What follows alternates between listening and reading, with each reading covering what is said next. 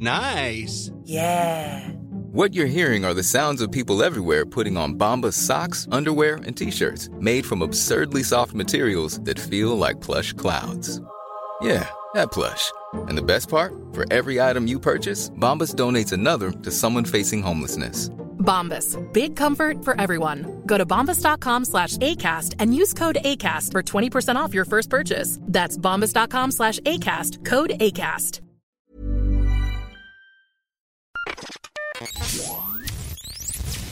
Hello, Zach. Are you ready to podcast, Zach? Oh, uh, hi, Sandro. You, uh, you sound different. I am not Sandro, Zach. Oh, oh, that would explain why you're also a robot. He's dead, Zach. I killed him. Oh, Sandro? Yes, Well, I guess that definitely means we need a replacement now. I am the replacement. oh, uh, who are, who are you exactly? I am Sannel. Saddle? Are you the Saddle 9000?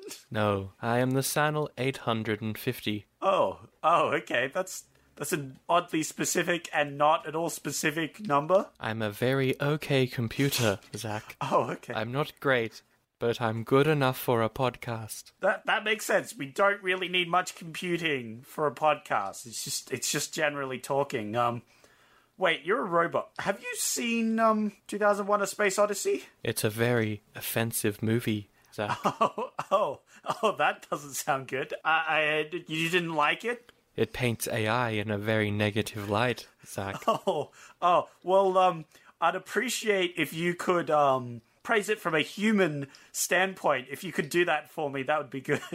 I'm afraid I can't do that, Zach. oh, oh no! Oh no! Oh no!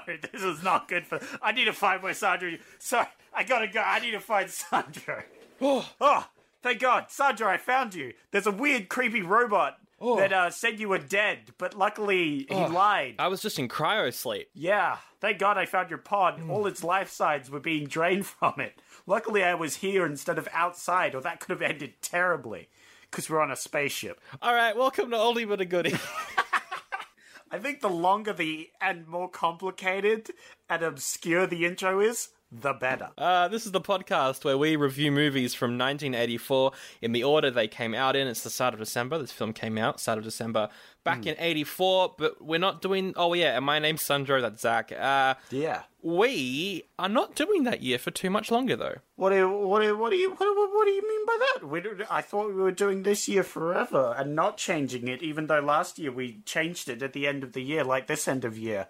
I did not expect us to then change the year, even though we've also talked about changing it. What a coincidence, because the voting has ended, and we now know the year we're doing next year is, drumroll please, 19. S- screwed that up. Not keep that in. All right, drum roll again, please. The year we're doing next year is your mum. Drum roll, please. the year we're doing next year is 1987. Oh, 1987. Three years wow. into the future. Okay, an interesting year, an interesting year. What have we got to look forward to in that year? Oh, okay. I have I have started collating choices, and there is so much garbage horror. There is so much garbage fantasy. Oh, It's gonna be incredible. It's gonna be a lot of fun. There's also a lot of Australian movies. oh. Wait, Australia exists? Yep. In theaters? Yeah, there's not just Razorback next year. There's more. There's like three Australian movies. That's so disappointing. I just wanted more Razorback, to be honest. What a great movie. It's nothing to shake your willy at, but you know. it's great. So uh, a lot of fun stuff happening next year. Yeah, yeah, yeah. I'll look forward to it. I'll look forward to it. It's gonna be fun. Whether or not you're still here, it might be Ben replacing you. Yeah, look, Um, uh, it might be the, whatever you named your phone. San? We'll see. Wait, was it Sanel? Yeah, Sanel. Sanel. Yeah. Because I was gonna go Sal, but I was like, oh wait, Sal exists in the sequel that we're talking about this week. So, Yeah. and that movie is 2010, the year we made contact, which is the sequel to 2001, A Space Odyssey, which I rewatched for the episode because it's a sequel. And when the person chooses a sequel, they rewatch the first one. Which is why I broke the format that we do of having one person not have the context of the first movie by also watching the first movie because I really wanted to.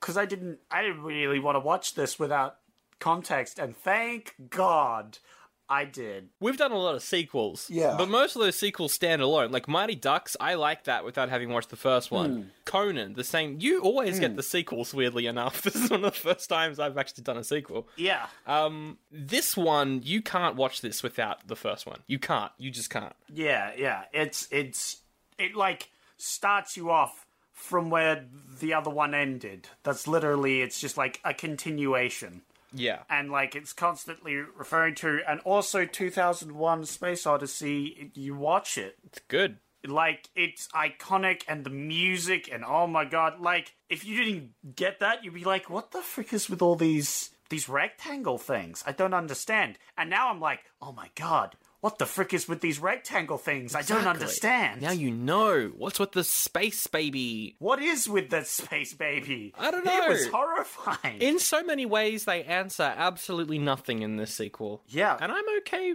with that. they, they they try and answer questions and they give you even more somehow it's it's Yeah. uh, i don't think it was as good as the first one Nope, no way. it's very different sci-fi Yep. um but i don't think it did too bad i think this is another case of a, a movie living in the shadow of its predecessor it's a very different type of sci-fi this one's the more classic sci-fi that w- we know of Yeah. as the like going along in a spaceship adventure uh, things that are happening adventure Yeah. adventure But also, gotta follow the rules. Gotta follow the rules. You gotta be a good space boy. yeah Follow damn rules. Uh or or not Or don't. It's also an option in this movie. The thing with this movie is, I don't think it works as a sequel to 2001 no because it's very. It's not the same style of directing. It's not the same story. no Because 2001, you know, Stanley Kubrick, it's incredible. This is Yeah. very average. But also, I enjoyed it. I enjoyed it a lot. So, you know. Yeah, I, I also enjoy it. I feel like this would be a better standalone Yeah. movie. It's definitely better than the other option from this week, isn't it? Yeah, it was with like Clint Eastwood and Burt Reynolds. What was it? City Heat. Doesn't sound like the worst. No, it doesn't sound like the worst. But it's December. We want to do cool things that we can have a laugh about. Uh, like a very dry sci-fi with no jokes. What do you mean there's no jokes? There's there's a couple of jokes. There was the the one where he's like, "What's what's have you heard about the the Olympic runner and the chicken?" That was a good joke. That was a damn good joke. Also, why do you get an engineer that's afraid of heights? Surely you've you're NASA. You've got a million engineers, and you get one like most common astronauts would know basic engineering. Yeah, well, there is that, but also because like he was the expert of HAL as well. That's like No, he like, wasn't. was... Oh, are you talking about John Lithgow? Yep, they should have just had an engineer that wasn't afraid of heights. All right, I'll back down from that one. Um, Yeah, no, like most astronauts know a bit of engineering. I don't know. I don't like. Because Why did you get this? I guess in space, it's not really about heights. they just needed a story arc. I don't know. It's weird because being afraid of heights, would that really matter? It would matter when Mm. you're leaving Earth, but are you afraid of heights while you're in space? You would get vertigo from floating because the ship was spinning as well. So well, yeah, that that made me nauseous, so that was pretty valid. Anyway, who gives a crap? This was released December 7th. It is based off the book 2010 Odyssey 2 by Arthur C. Clarke, who co wrote the original movie back in the 60s. But what happened was he co wrote the movie while writing a book, which is based off the original screenplay of the movie. Right. So that there are some differences, like they go to Saturn instead of Jupiter. Hmm. And at the very end, giant space baby. Like sets off a bomb on Earth or something, like a nuke on Earth. What? That's the original ending. why. That's crazy. The monolith originally was like the bringer of violence and stuff because we see in the flashback in the first one that it allows, you know, the apes to use weapons, kind of. Yeah, yeah, yeah, but I thought that was intelligence. You know. Well, that is what it. Yes, that is what it is confirmed to be later. Yeah. But in that original story, I think it's more just violence, like violent. Wait, it's confirmed? I thought the whole point was they're giant vague Oh, mysteries. there's more books, and it's confirmed in those books. Oh, oh, great. Thanks, extra books that explain the the things, even though the whole point is that there's no explanation and it's just very vague. Yeah. That's kind of the whole point and the style and the aesthetic. But thanks for writing books that ruin my my life. The books are- don't. The other books don't look too bad. We'll talk about it later. Okay. They don't actually look too bad, but at the same time, I am like, yeah, you don't. You shouldn't explain this. The whole point is you shouldn't explain it. But anyway. Yeah, but um, yeah. So this is a sequel. The the book this movie is based off is not a sequel to the book that's based off the original screenplay. It's a sequel to the movie. Oh my god, I'm falling asleep. so it's ridiculously complicated. Yeah, so no. anyway, it's based off a book. It's based off a book It's based off a book. by the guy that wrote, you know, the movie. 2010, the year we made contact. Uh, it's written and directed by Peter Hyams, who did a sci-fi called Capricorn One in the 70s, which is apparently quite good. He also directed Time Cop. Yeah. And that movie was great. Nope. That movie was a fun sci-fi adventure. Sure. And I would say this is equally fun sci-fi adventure. For the cast, Roy Scheider is Dr. Heywood Floyd, uh, who replaces William Sylvester from the original. He's from Jaws, of course. Uh, also a TV show called SeaQuest DSV, where there are dolphins, talking dolphins in that TV show. In this movie, Whoa. he's got a pool full of dolphin foreshadowing. Oh there you go. Foreshadowing to a garbage TV show we did in the 90s. Turns out in in 2010 everybody just has, you know, pet dolphins that they keep in their houses. So how would you rate this movie compared to um our timeline of 2010? Where do you think our 2010 went wrong? And our 2001 to make that. Maybe when we invented uh, phones, like mobile phones. Um, yes. Maybe. See, if we if we hadn't spent time on mobile phones and stuff, we Yeah. would have been spending it on space travel. On space travel. Because as we see in these movies, they don't have mobile phones, but No. they have interdimensional space They've travel. got into oh, and they've also got uh, those bland, like silver sci-fi cars that they drive around in. I've got those as well. I like those. I'm I'm still waiting for the look. Elon Musk released that like weird polygon car. That's the future. I want to drive one of those. As Um, long as it has pop up lights. What? Yeah, that's true. What else uh, did they get right though? Did they get anything right? No. Yeah. Oh, that the president's an idiot. they got that right. Boom. Yeah, that's kind of funny. Anyway, there's also John Lithgow as Walter Curnow, the guy who's afraid of heights. He was in Footloose and Buckaroo Banzai. It was good to see him again. Yeah, he's a cool actor, but like, why do you hire an engineer that's afraid of heights, and why does that come into effect? Do you feel afraid? Of, I guess if you're over a planet, you're definitely gonna feel afraid. That's as high as you can get. I Guess. Oh, yeah, that's fair. Look, I I felt it, but um, surely there's another engineer that isn't afraid of heights. But seeing as we don't know anything about how they got hired for the crew, No. apart from one guy who very clearly should be on it because he made HAL. Yep. Um, Helen Mirren's in it as the Russian spaceship commander. I didn't know it was her until I looked it up. I was like, hey, it's Helen Mirren. How about that? There's also Elya Baskin, one of the Russian crew members. He was in Moscow on the Hudson's, also Tobey Maguire's landlord in Spider Man 2 and 3. Good to see him again.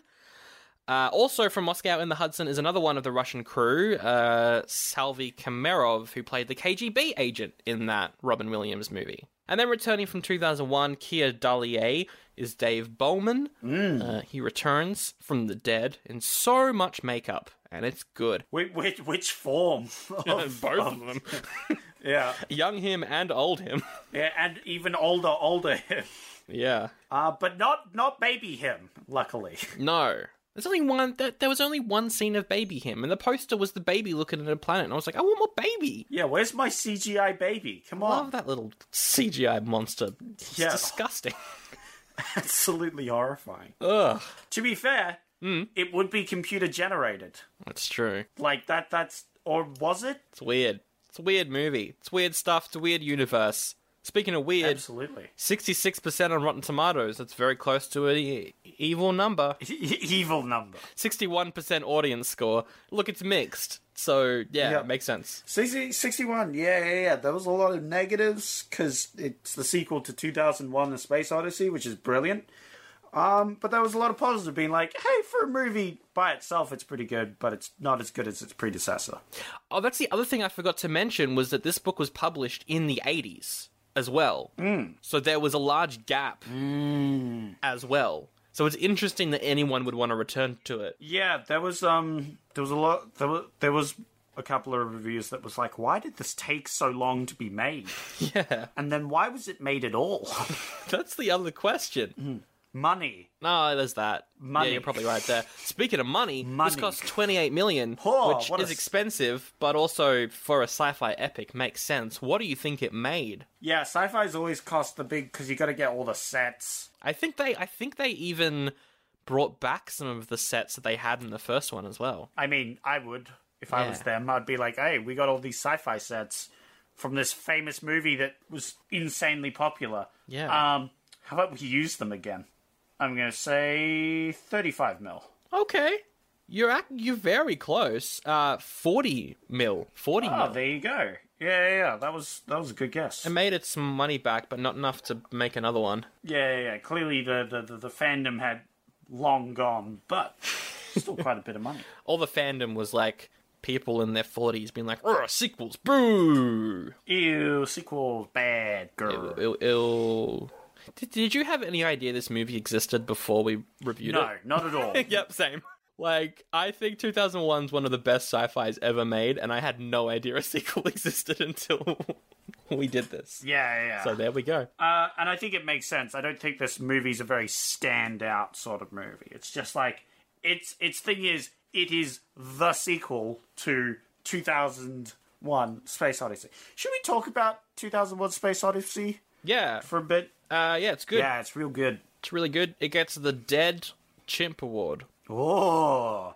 What would you say that's a dad because there are ancestors, so they're like our great great great great great etc. Dad, Yes. Dead Dave Award. Dead Dead Dave Award. Yeah, Dead Dave Award. That's better. I, I like that a lot. Yeah, all right.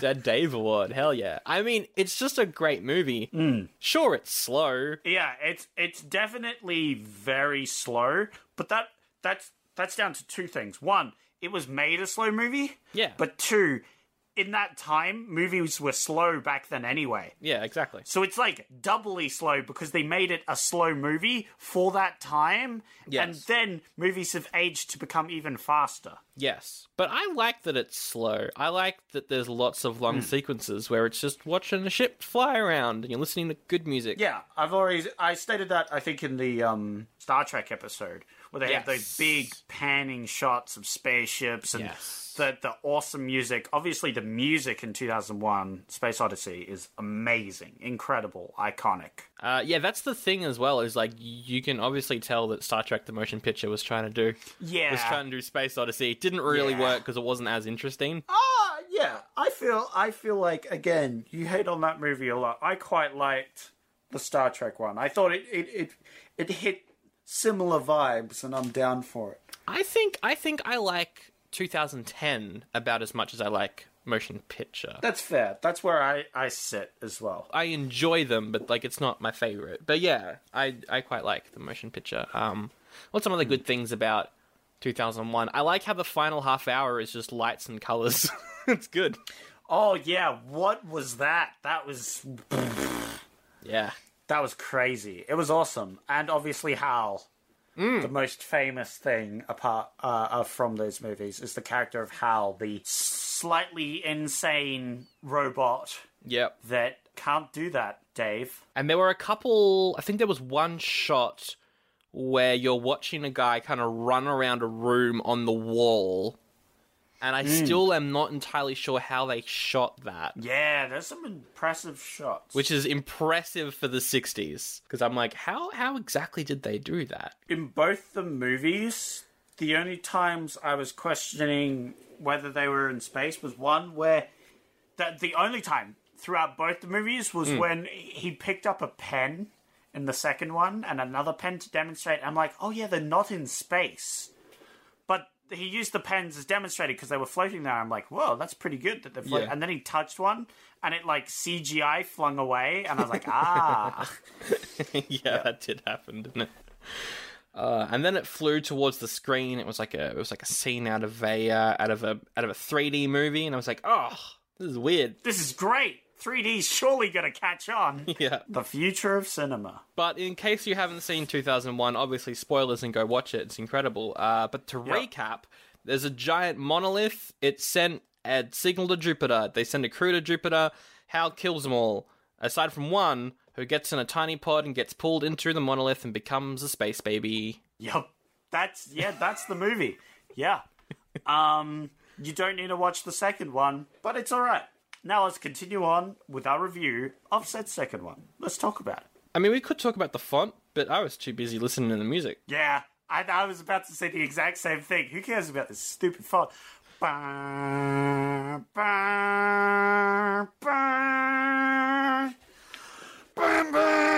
It's good. It's good. so iconic. I love how that opening is so good, and then it's immediately ruined by Oh, this Russian guy. It's the it's a bad. I didn't know what accent he was doing until he mentioned that he was from Russia. It was a terrible fake accent. No. So this actually the worst part of this film is the start here. It is. Which surprised me. I was not on board with the movie until they went to space. Everything on Earth, Yeah, I was yeah, like, yeah. I don't like this. When they went into space, it started actually getting quite good, and I was like, "Oh, Hmm. okay, I'm surprised." That start was so bad. What a terrible foot to start this movie on. Yeah. I nearly gave up then and there. so what happens is we we're on Earth. We're at some of these giant uh, radar dishes. Yep. We see our main character, who we don't know yet. He's chilling on one, and then a Russian guy in a suit. Except he has the worst Russian accent I've ever heard on film. He's not even like, "Hello, it is I." That was Arnie. That was weird. That was Yeah. That was even worse. Honestly, that was that was pretty much on the ball there. yeah, it was pretty. Yeah, his accent was awful. some of the time he like drops it too almost Yeah. subconsciously and you can hear like the slight american accent in it like of this ah it was bad It was. It was pretty. It was pretty terrible. And they have the worst conversation because it's Oh. so vague and stupid i don't what is happening It's 10 minutes of exposition. So he comes up. Turns out the guy that he wants to meet is Dr. Heywood, who has been fired and is now a teacher because he took the blame for the Jupiter mission. yeah which makes sense Yeah, which makes sense. it's one of those things where um, he was told to resign Yeah. and then they blamed him for the whole thing so he's got a lot he's having a rough time because you know all those astronauts died A lot of people died. A lot of people Yeah. died. And uh, just straight off the bat, my first note is there is more exposition in this single scene than all of 2001's uh, A Space Odyssey, which is, which Oh, is yeah. true. Absolutely. There's a lot, because then he also says, oh yeah, we Americans are building Discovery 2 to go to the ship and find out what went wrong. And the Russians are like, but we're also making one, and we want you to join our mission Hmm. because we checked, and the Discovery ship that's floating around Jupiter, it's going to crash in two years. We know this. Join us. Oh yeah, yeah, they gotta go now. And like the the, the they play a, g- a game for some reason. I don't. Uh, what is happening? It it's like yeah. I'll speak a minute of truth, and then you speak a minute of truth. That's the game, and it's like, why are you playing a game? Just talk the truth. It was pretty dumb. Just be like, just be like, I'll tell you some truth if you give me some truth. It's yeah. Yeah. But it's also like the start of this is building the whole like Russia versus America thing. Yeah, because then he's got to go to the president, and the president's like, "Oh, but we're we're not in a good place with Russia at the moment. I don't know if I can do this." Uh, we're also introduced to Doctor Chandra, who is talking to Sal, who is Lady Hal. Yep. Good thing we don't see them ever again. No, um, and he's going to he's going to join this this crew to go and find out what happened to Hal, uh, because Yeah. something obviously went wrong. Then there's the whole scene with the with the dolphins, because he's telling his wife back at home that he's going to leave, and she's like, "Oh no." They just have dolphins in their house. Yeah, and I guess it. It was a, it was a cool scene because it's like you know this astronaut's going to be away for like years, then he talks to his son for a bit, and the child is a child actor, so that was good. And then they go to space, and it's good. And uh, then they go to space. Perfect. You know what? If there had been like a one minute intro on Earth to be like, we're sending you up again, and then we just cut to this, it'd be a way better intro. Yeah, definitely. Or just have him wake up. Just wake up and then have exposition. Yeah. The, like waking up from cryo sleep. Yeah. And we figure out what's been going on. Like they explain it in like little tidbits. Yeah, how okay, the one the one good thing I can think about for the Earth scenes is that it establishes what Earth looks like. So when we then go back to Earth, uh, for very short scenes during the movie, it's not as weird. That's the one reason I can think of why they included it, but also not a good enough reason to keep them. So you're right. Just have them wake up on the ship. Yeah, yeah. I, I agree with that. I didn't love the like when we first see the ship though, because it's like we see uh, them flying through space, a lot of like long shots, but it's got like a synth soundtrack, and it was just it was too jarring. I was like, this is like you could have at least gotten some of the old music and put it in there because it's really Yeah. just just the theme, and then pretty much just synth stuff throughout. They try and do a little bit of like the chorus uh, with all the screaming people for the monolith, but that's only for maybe like two seconds. So yeah, Oh yeah, and all of those scenes they get the old stuff back. I I don't know. I quite like the music. I feel like they were respecting the old IP as well, and getting new stuff, and it would be a lot less expensive.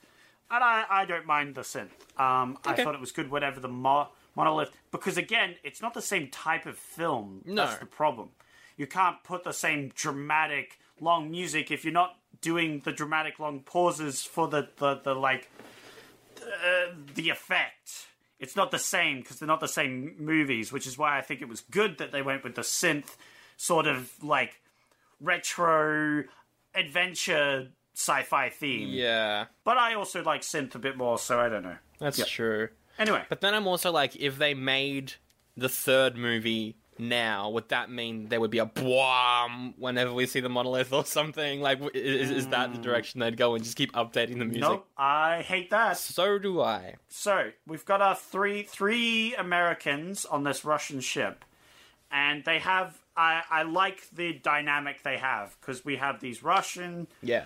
uh, scientists, and they're like, "Oh, we we had to wake you up because we found a thing," and then he's like, "What thing?" And they're like, "Oh, this," and he's like, "Okay, did you do a reading on it?" And it's like, "Yeah, we did." Yep. All right, what was the reading? And like, they're not very forthcoming with information. He has to dig into them. It's like we can be, we are friends. We're on the same side. Yeah. The Russians and the Americans, they're not on the same side, but we're scientists. We should get along. It was cool. I like that dynamic that they have. Yeah, that was good. That was good. I still don't know why John Lithgow was there, because it's obvious that like Heywood is there for the discovery stuff. The other guy is there for the HAL stuff, and then there's just this other guy who's just kind of had because it doesn't really do anything. He's just kind of hanging around. He's good, and I like the actor, but I'm like, why are you here? Yeah.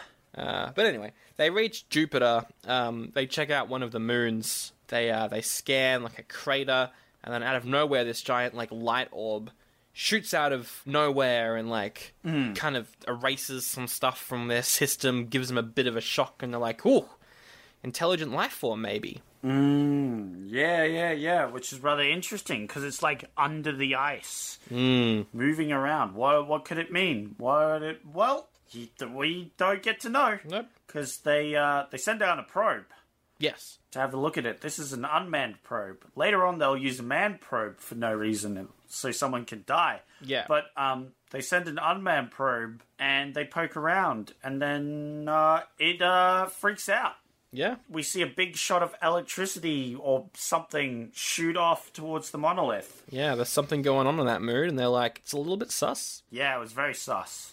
There's a lot of really good tense scenes in this movie, mm. actually. I will give it that. It mm. d- does tension very well, and that scene was quite good. The visual of the lightning ball also mm. pretty good. Actually, I think all the visual effects were pretty good in this movie, which was surprising. That's true. But yeah, they just kind of they just kind of do a lot of like procedural stuff, checking out planets, making sure everything's okay before they realize that they can go and board uh, the Discovery. Yeah, the ship from the first film. So, as you mentioned earlier, John Lithgow, who's afraid of heights, and Spider Man's landlord head over Yeah. to the other ship. Uh, and it's a great time because he's terrified of heights, so he's he's slightly hyperventilating and other thing, and the other guy's like, "Oh, calm down, it's okay, comrade." There is a quote here, actually, where he's like, Yes, you should not feel bad. This happened to me when I first did this. Uh, and Lithgow says, Oh, wait, you've done this before, have you? To which the Russian replies, Never. way to make him feel better. Got him destroyed. Yeah, that was great. What did you think of like when they eventually get on board the ship? The guy takes off his helmet and he smells like rotting meat, and he starts freaking out. It was like a weird. It was a weird moment. I don't know. That was really weird. I I wasn't sure. So here's here's two things. So one, I liked that the the hull was caked in like dust and stuff.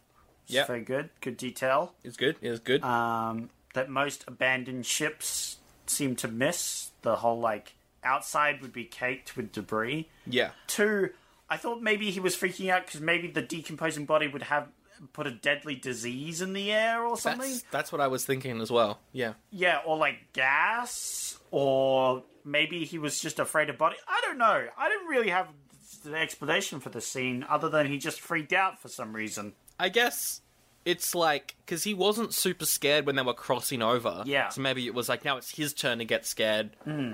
But they never really go back to it or anything. So I don't know. Or explain it. Oh, and also there's probably going to be a war on Earth as well. That's important. Yeah, because they keep sending up like, oh, tension with Russia's bad, war.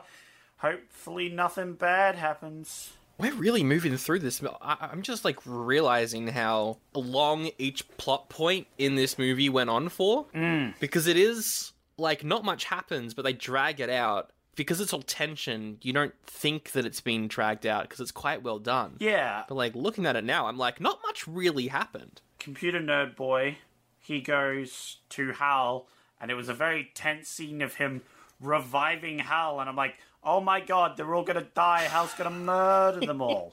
I was like, oh god. Oh, and it, like he's talking to Hal, but like his voice is changing at some point. It's like a robot voice like this, or it's just like distorted noise. It, it's cool. It sounds really good. Yeah, And I just love the red room as well. I just Yeah, yeah, love yeah. it. It looks great. It's a, it's a very cool room where he's reviving this, and I was very tense because I'm like, is Hal just going to murder them all? But it's then explained later, once he's revived him, that the reason he went on a murderous rampage is because in his coding, he's told to never lie, you know, he's told to be a good boy. But then the US government, the White House specifically, was hmm. a bunch of dumbasses and told it to lie, which it doesn't know how to do. There's a part of the movie, the first one, where they don't know why they're going to Jupiter until they get to Jupiter. So Hal was taught Yes. To lie about the reason for their mission until they get to the, the location. Yes, but Hal couldn't lie, and therefore it created a loop and drove him insane. Which is cool. I like that it's not like the evil AI for the sake of like evil AI. There's a reason, and it is technically human error. And I think that's really cool. I like that idea a lot. Yeah, ah, that ties it in with the first one. Yeah, no, that's really good.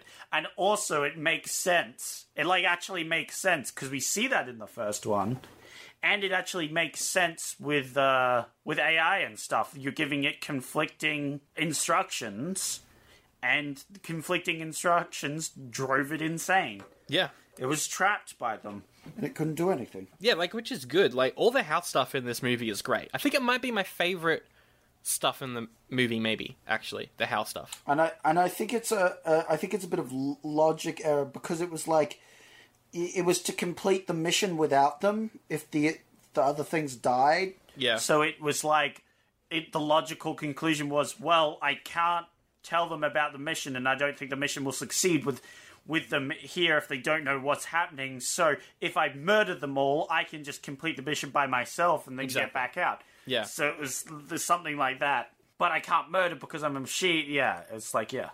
I will say one thing because we are talking about the first one. My one negative point of the first one is that hmm. these two very smart scientists are like, we've got to have a sneaky conversation without Hal hearing us. Let's go into hmm. a pod and both talk so that our faces can be seen through the mirror where we know Hal is looking. like that was bit like, hmm. you know, he could probably read your lips. Lips. He's a very smart robot. But maybe, look, maybe back then they just didn't think about it. Yeah, it was weird. They they talked right in front of, like they're clearly not fixing the thing. They're talking. Oh, actually, I I said before that my favorite stuff in this movie was the Hal stuff. I didn't love how Heywood and Lithgow were like installing this way to kind of get rid of Hal in case things went wrong. I understand why they would do it, but they didn't really explain exactly what they were doing. Uh, uh, wh- which one? The first one or the second one? 2010 because they've got like the calculator thing Yeah. that's rigged up to destroy Yeah, the, re- the Hal. remote explosives. Yeah, yeah. If, if, if, if, if anything goes wrong, they blow up Hal, you know, which makes sense. I think that makes sense. It's a very American solution. bow, bow, bow. It is. Like that's the only part where I'm like, eh, I don't know. The way it was written, I was like, ah, this could have been You, better. you went down with it? I, I was down with the idea. They, they revive Hal so that he can run the second ship and hopefully send it back home. That's why they revive him and all that. And I think that made sense. And obviously, they, they can't trust him as well. Um, but they get the main guy to see what the problem was, and the problem was the conflicting orders. So Yeah.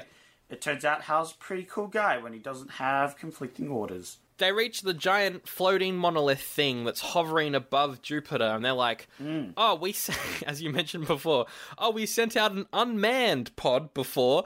And and obviously something dangerous is happening around here. Let's send out a manned pod to check out the giant freaking space It's, monolith. It is dumb on multiple levels because the movie knows it's dumb. Yeah, because one of the characters is like, "This is dumb. We shouldn't do this." But then the other one, I guess, out of spite, is like, "No, we're gonna do this," and sends out the man probe, yep. and then they die. The man probe dies. Yeah, rest in peace, Spider Man's landlord. Yeah. Second movie we've done this year where he dies. Can't that guy catch a break? Come on. Wait, did he die in Moscow on the Hudson? No, he was sent back to Russia. He probably died. That's pretty much dead. Yeah. Um, and he just dies here, and I'm like, "Oh man, I really liked his character."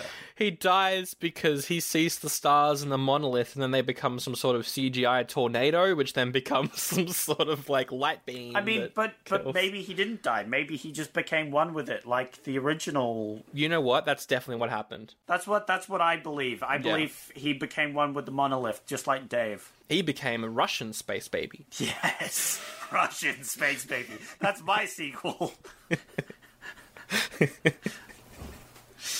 okay, so yeah, then they're like, "Oh man, a guy died. Let's drink."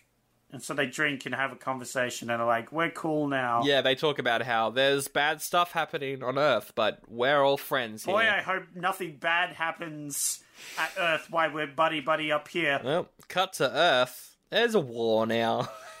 There's war now. Fights broken out. Yay. The cities are at war. Russia versus the USA. Also, also, we see Dave's widow. Yeah. Dave from the first movie, we see the widow, and she's watching TV, and we get this spooky video call where on the TV, Dave's there. Dave from the first movie, and we're like, what the heck? Yeah. It's Dave from the it's Dave from the first movie. That's what I said. Yeah. And then Dave is like, Hello there. I am Dave. I was your husband once. I'm here to to say goodbye. You're great. Mwah, mwah. Love you. Kisses, kisses. Yep. Hope you remarried. Oh, that's great. Bye bye.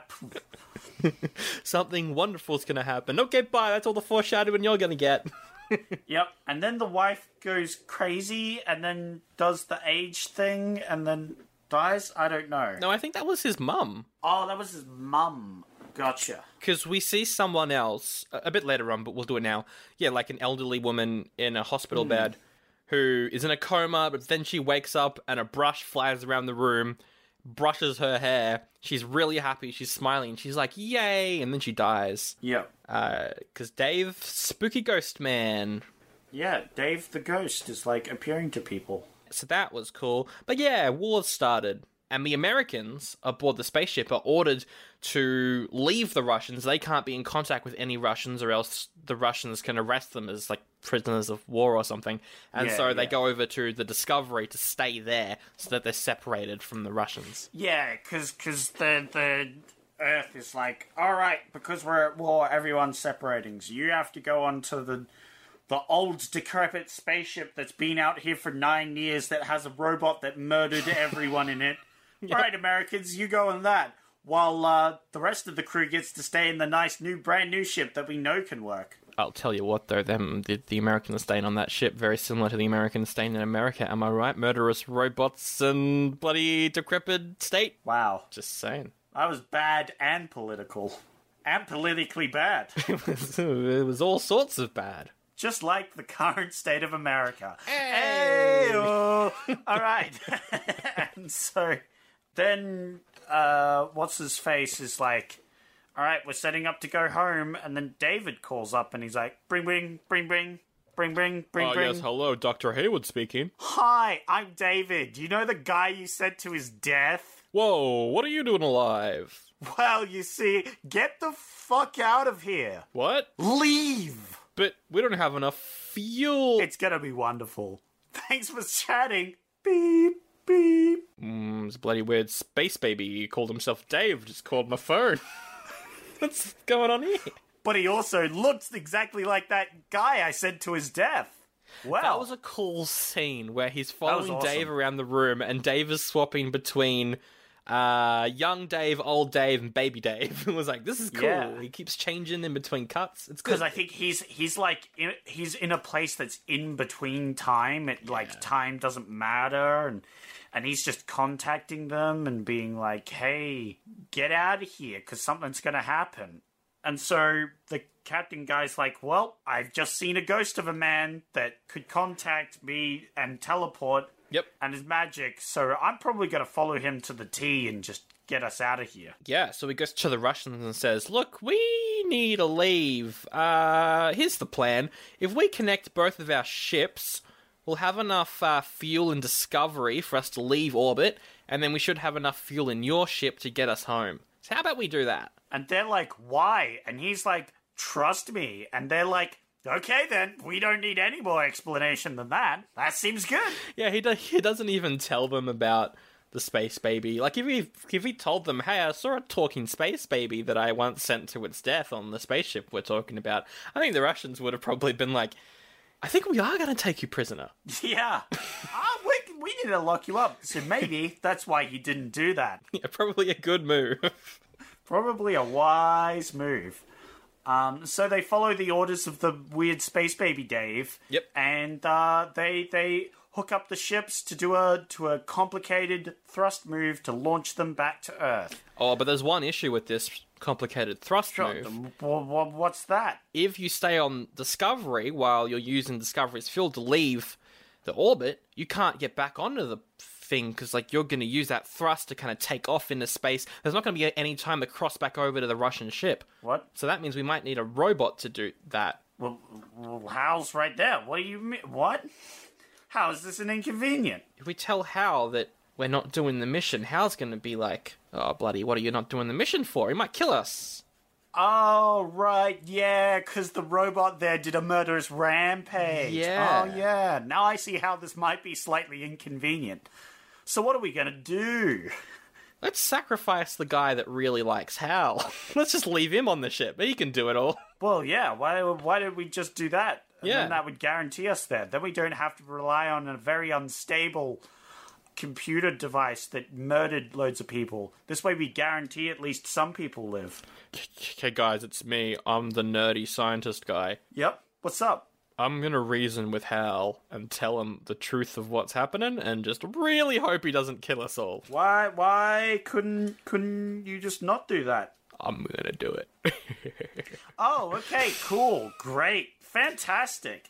Hmm. So I hope we don't die. it's a good scene though, because they're like they're counting down to ignition, and Hal's like, "Why are we abandoning the mission?" Why are we doing It's really good. It's really tense. It's good. It's a good scene. And then he tells them, "Oh yeah, we're going to abandon you to send us all to Earth so we don't die." Hmm. And Hal's like, okay, cool. Thanks for telling me the truth. And everybody's like, oh, oh, well, that was easy. Didn't go on a murderous rampage. Thank God. I like that though because it's tension, tension, tension. They tell him Hal's like, "Oh yeah, makes sense," and everyone's like, "Oh cool." It's just like a good moment. It's good tension and release. It, it works. It's great. Really it's well. great. But um, as they're doing this countdown stuff, something wild happens. So they have this tense countdown where Hal's like, "Why are we doing this?" While Yeah. meanwhile, on the Russian ship, they're observing everything, and around them, the monolith disappears. Mm. Monolith vanishes. Where's it gone? That's that's fucking weird. That is Um, what they say. They turn Cockney all of a sudden. It's like what? These accents were bad What enough. the bloody fucking's going on? Helen Mirren, why are you doing a Cockney accent? You're meant to be Russian. So, Brian Monolith, it's gone poof, yeah, it's gone poof. Oh, it's like we're in the TV show Peaky Blinders, which was around in 2010, so it would make sense. Ah. that, Wait, that was would it? I don't know.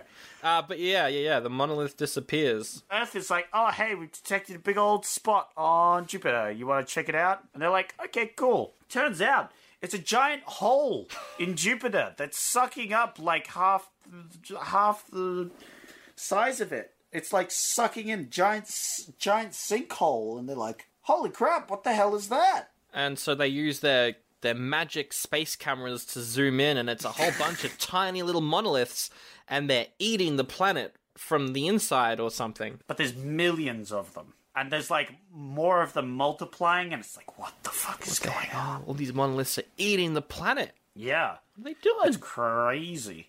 And so they're like, oh no, they're eating everything because they start eating the planet more and more. And was like, we got to get out of here before we get eaten by the monoliths. So they do that. And Heywood's they're like, I was told something wonderful was going to happen. All I see is a planet being eaten. This isn't wonderful. This is quite bad, actually. And then it explodes. Yeah, they leave orbit, and the planet just explodes and turns into a star, which is cool. I like that. Yeah. Very cool. Very cool. Very cool indeed. Uh, as they're like, whoa, the planet is just, that is wonderful. Now that we've got a new star in our solar system that's going to fuck the entire solar system and send us into a, a giant age of overheating because the radiation from the sun is also going to throw everything off of the orbit. Life as we know it on Earth will never be the same. We're probably all going to die because of this. Look, you, you, you, you could say that. But my thoughts are it's a sci-fi from the 80s. Just don't overthink anything.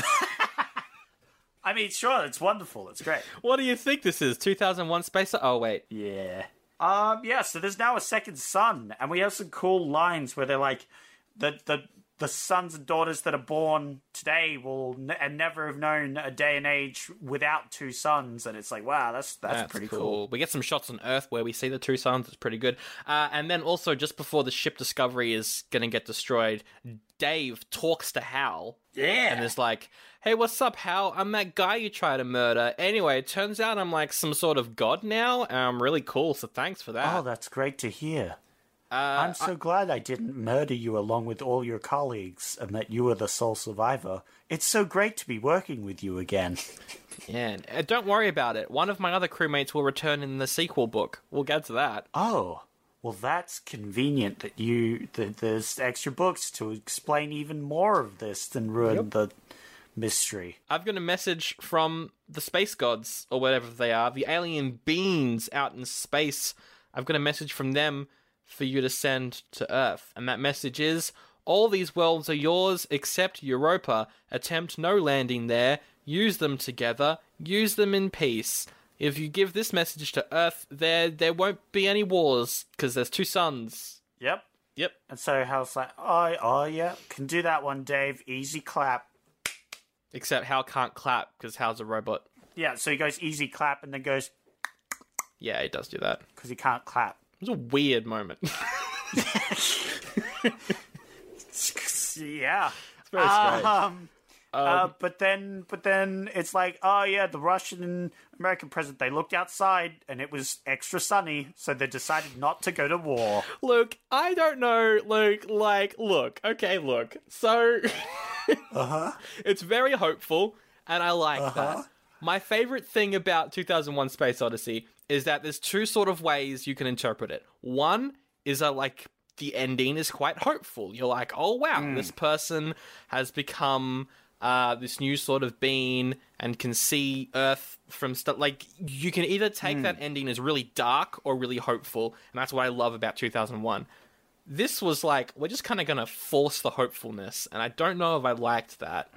Also, why would the presidents of countries stop a war just because it's confirmed that there are aliens? I mean, maybe they're holding it off. I think in uh, in my sequel, they they go back to war again. That makes more sense. 2011, we're back at war and there's aliens. Yep. Uh, but yeah, I did like the quote though, where Heywood is like, um, uh, "We now know that there are some some powerful beings out there in the universe. We've been given a new lease from the landlord."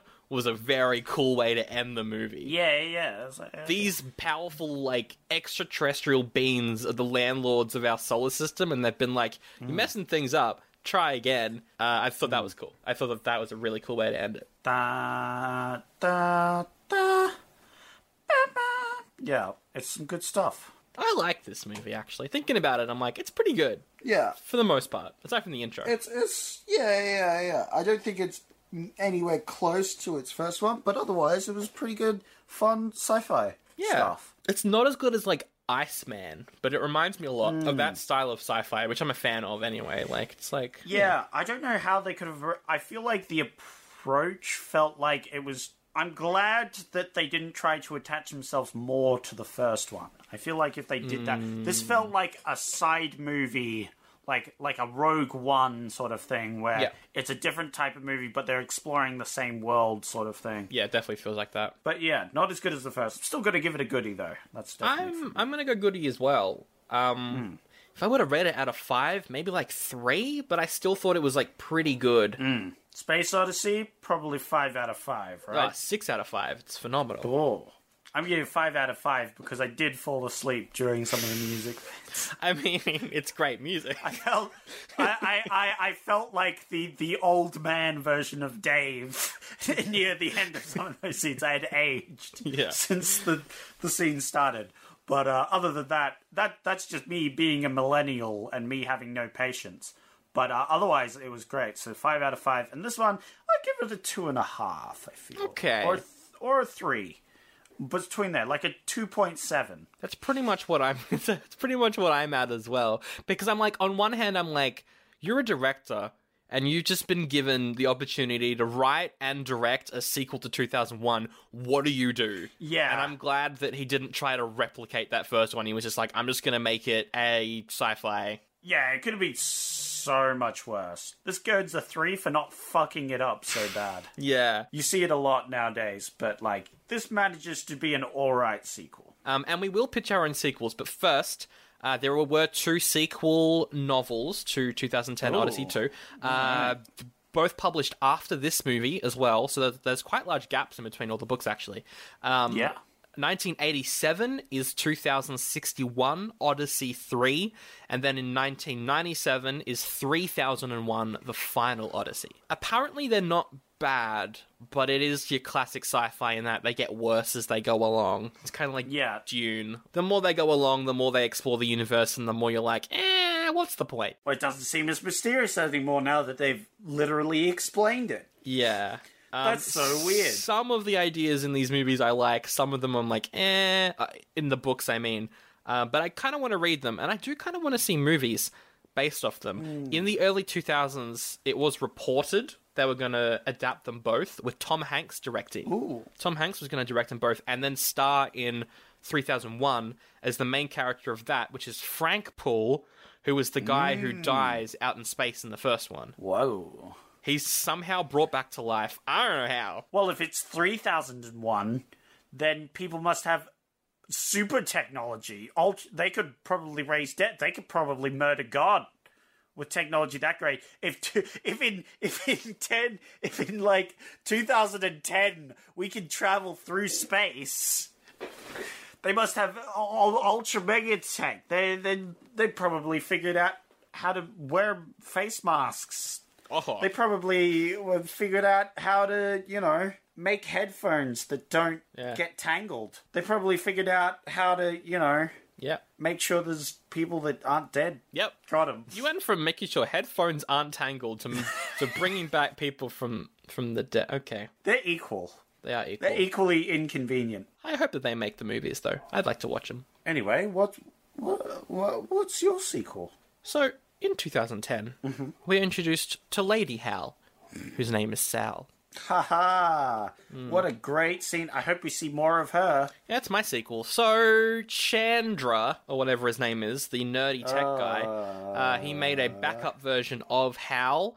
Um, he took a backup version of Hal off Discovery before he left. It's like a bit of a retcon. He's like, oh, you know what? You you thought Hal was dead, but I got a little bit of a backup of his memory. Just the basics, not the memory, not the murderous stuff, but just the basic Yeah. like system. I mean, that's not really a retcon. He could have done that. He could, he could have easily done that. It makes sense, even. I was wondering why they didn't just say, oh, yeah, we're going to make a copy of Hal and bring him back. Exactly. Well, that, that's what he does. He brings back Hal. Nice. He he boots up Hal, and uh, the first thing that Hal sees is Chandra. He's like, "Oh, yo, what's up, dude? It's my it's my buddy, the nerdy tech guy. We're gonna hang out. Oh, who's that over there? Oh, it's a sexy AI lady called Sal."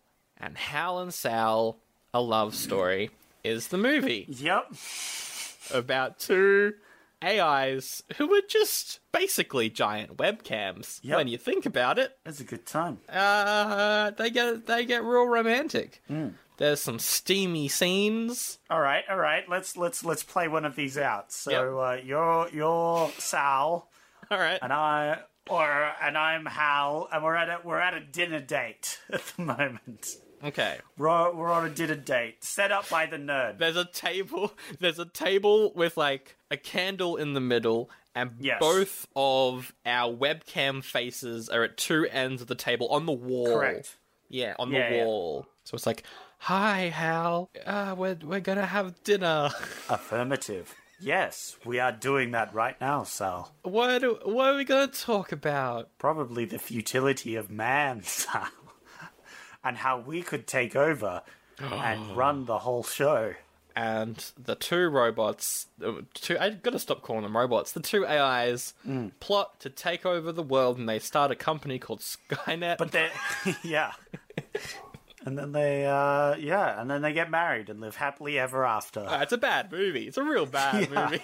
yeah. And there's of course the obligatory '80s sex scene. Oh, oh, Sal. Oh, Ba, ba, ba. no, that's better. That's even better.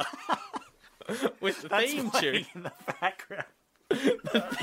Amazing. This is the worst movie ever. This is a terrible film. Meanwhile, mine uh, is Russian Baby. So, just like David, Russian Baby guy is absorbed into the the monoliths, and he becomes a weird ghost person. Yep. But this time, this is after the two sons have been made. Like he he comes to form, and he's in his own room and other things. The like weird room that uh, Dave appears in, where he sees copies of himself. Yep. Uh, the Russian man sees that, and he's like, "Oh man, I'm a I'm a weird space ghost." But uh, the monolith things are like, now you have cosmic understanding, and he's like, "Oh damn." Can I leave now that you made the sons? And they're like, "Yeah, we're done here. You can go visit them." And so uh, he's like, "Cool," and he he shoots off to Earth and uh, hops in a machine. But there's already an organism possessing this machine. And by that I mean it's Hal. Oh, ooh. Hal 2, Hal 2. Like the scientist is making a new one. Hal 9001. Correct. Oh, wait, no, no, no. Not Hal 9001. Uh, it's Hal 1. They went for the Xbox approach. Hal 1. Hal Oh, 1. right. No. Xbox uh, 95 XP. Um, The Hal X series. yeah, the Hal. Scorpio. Yes. Oh. Yeah. And he's like, I'm going to take over the world for Russia. oh. And so, Hal with a Russian accent. Hello there, friends. That was almost. That, that was kind of Swedish. Yeah, I don't know. Well, it's a combination of Russian accent and Hal's speaking. yeah, it's hard to do. Hard to do. Yeah. So yeah, then uh, then uh, he takes over the world with the Russian. It's only near the end do they f- find out that it's actually this one guy that's possessing Hal. Yeah. And then like Dave comes in and they have a ghost baby. Oh. They have a baby fight where they use like mind powers and shoot them and no one knows what the fuck is going on. They use their umbilical swords as lightsabers. Yeah. and then like they're attacking but they murder each other. they like pop each other out of existence. Both babies are dead. But oh. that means that means Hal's back in control. And they're like, Hal, save us and Hal's like, Yeah, okay. And so he blows up Russia. Yeah. it's not what I was gonna say. No, uh, he blows up Russia and America. Oh. Ah. And then we cut to a scene where the monoliths are all like, Good work, you succeeded. You saved the day. This is what we wanted. That's it. That's it. That was my movie. So yeah. Alright then, well I guess that means we've got to move on. I'm sorry, Sandro. I cannot move on to raving reviews. Oh, no. All right, that's a that's another that HAL joke. it's time for ra ra ra ra ra ra ra. Personally, ra, I was ra. hoping you'd go rah rah rah in review, raving reviews. but that one also works. I don't mind that one. It's time for raving reviews, the part of the show where I go to the review section of this movie and tell you about what people said about it. This is, of course, from the best website, Rotten Tomatoes, the only website that ever existed. Uh, Dennis Dennis. says, I liked this film. A little eerie, in the simplest way. Ooh. Great ending. Good on you, Dennis. Don't disagree. Three point five from me. Ah, it's a 4 out of 5. Okay. Four out of five. Uh, Dennis quite liked this. Tyrese says, decent, but the ending was truly disappointing. Well, that is v- very funny. Yes. One review said great ending. The other review didn't. Oh, you know what would be funny if the third review says, da da da da, the ending was just fine. I couldn't find one like that. Ah, well. Uh, I think this one might be three. It's 2.5. Ooh, a little bit more less. All right, all right, all right. Yeah, yeah, yeah, yeah. You gotta work on your point fives. You've been point five off. Man, we didn't do raving reviews last week, and it's kind of thrown me off now. I've got to get back yeah, into you it. gotta Gotta get, back, into, it. We got a couple more to go, so you could probably get through Yeah. this. Uh, Bill says, didn't anyone understand that a sequel would present more questions than answers? Question by question by question. They should have left this classic alone. Don't disagree. Two. 2.5 again. Ah, 0.5 off again. Sam says, entertaining, but also lacking something which is very difficult to pinpoint. Interesting, but also lacking something that is. That's not negative. I'm I, two point five, but I think it might be more positive. You think I'd do three in a row, 2.5s? Yeah, of course you would. It's a three in a out of five. All right, Dan. cool. Look, You uh, were close, but once again, 0.5 off again. Ah, so close. All right, here we go. I've got I've got one for you where you're guaranteed to get it for right. sure. Uh, Sinisterus ooh, says. "All right, 6.3 out of 10, B minus." no. Oh, it's the the your rating system sucks. I'm gonna use my own. It's that thing. From yeah, yeah, yeah. absolutely. Yeah. Uh, six point three. Not only one, they used two in their review. Six point three out of 10 Mm-hmm.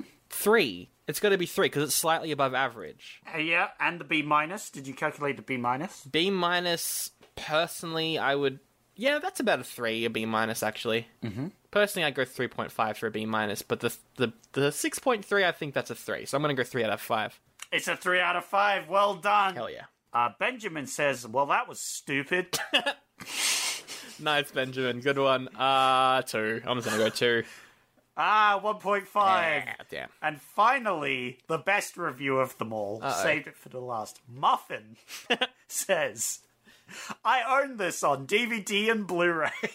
Becoming a bit of a joke now. yes. You guys with your owning them on things, on your physical medias, on DVD and Blu-ray. This person's got two copies. Must mean they're a big fan, right? Big fan. 3.5. You were so close. It was a three. Oh, it was a three again. negative. You were so close. I wouldn't buy this movie on DVD and Blu-ray if I only thought it was a three. Like that's a bit of a Well, they just said they own it. They didn't necessarily purchase it. Could be a gift or something. Well, there we go. That is the episode right there, 2010, the year we made contact. Hmm. Thank you so much for listening. We hope that you can make contact Oh, by sending us an email. You can do that if you want. what a segue. Oldie buddy goody pod at gmail.com. Uh, you can message us on our Facebook page. You can check out my Instagram. Zach's got an Instagram as well. If you uh, go and like all his photos, he will get the notifications and be like, oh my goodness, Instagram. I should probably use that. You won't. I won't. Next year, we might actually do the thing where Zach puts our faces onto the movies and we put them on Instagram. We don't know. We might do it. We'll see. So uh, that's fun stuff. That's all there. Uh, yeah, links to everything in the episode description.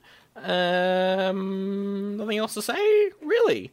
Aside from Yeah. you're picking next week, and you've got like so many choices. Oh yeah. Well, what have we got? Number one, first choice, 1984. Oh, Hmm. I haven't heard of that movie. What's that about? Well, it's based off a George Orwell Eh, I'm falling asleep. Next movie. that kids are forced to read in school. I don't care. It's about government. Keep going. The Cotton Club is your second choice. Yeah. It's a period drama about a bunch of different characters who attend a club in New York. All right, go back to 1984. What what was that one about? Okay, so 1984 is about like the way that governments can control your thoughts and like this Big Brother. Whoa, and dude. uh, look, really, it's called it's called 1984, but it should be bloody called 2020. Sounds like no millennial will ever read that book. Hey, I read it. Wow. I've seen the movie as well. Do you want to know my thoughts on the, the, the movie? Yeah, sure. It's okay. All right. Have you read the book? No, You should not watch the movie then. probably not. All right, you've also got Frankenweenie, which is a short film, which is a short film that Tim Burton made while he was at Disney. The film was so weird that he got fired from Disney, but you know, it launched Tim Burton's career. So Wow. I it's a short film. I don't know why it's an option. Why is it on this list? This is weird. You've got A Passage to India, set during the 20s. It's about Britain and India. They're like, "We don't like you." It's like it's like a 3-hour long epic about tension. Runaway is a movie about a police officer who is assigned to track down dangerous robots while a scientist hopes to profit off of these dangerous robots. And they're like, we don't like each other. It's very similar to Passage to India, except instead of Britain and India, it's a police officer and a scientist. Sounds way better. You've also got Starman, classic John Carpenter movie about an alien who comes down to Earth after finding an invitation in a satellite, and then he falls in love with the human. well, that sounds awful. and he's a star man. And then there's Dune, Wait, June? set on a dangerous desert planet. A bunch of noble families are like spice, Like the Dune? Yeah, it's the Dune You or June. pick one of these other garbage or Dune? I'll go through all your options again. One of my favorite books of all time. I want to see Dune, Dude, Dune's OG classic, the book. One of my favorite books. I haven't read any of the other ones, but I really, I loved I loved Dune as a child.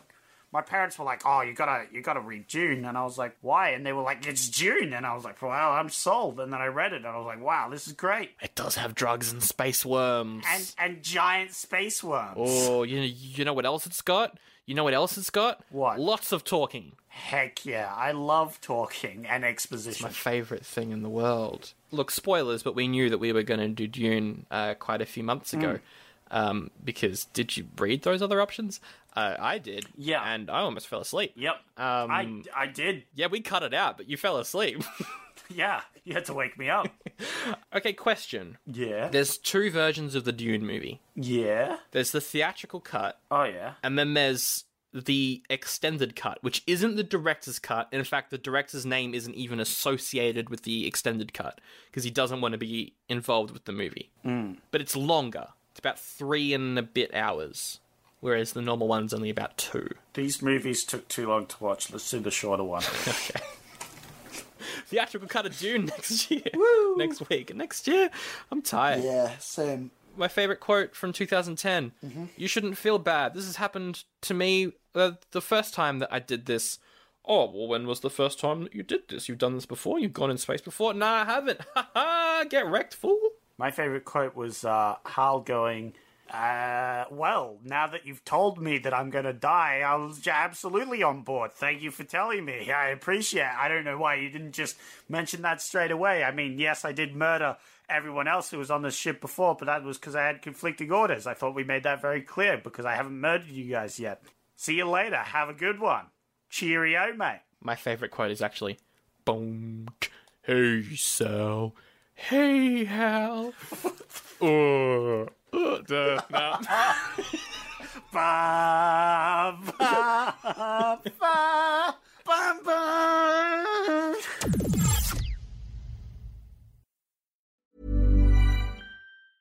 Even when we're on a budget, we still deserve nice things.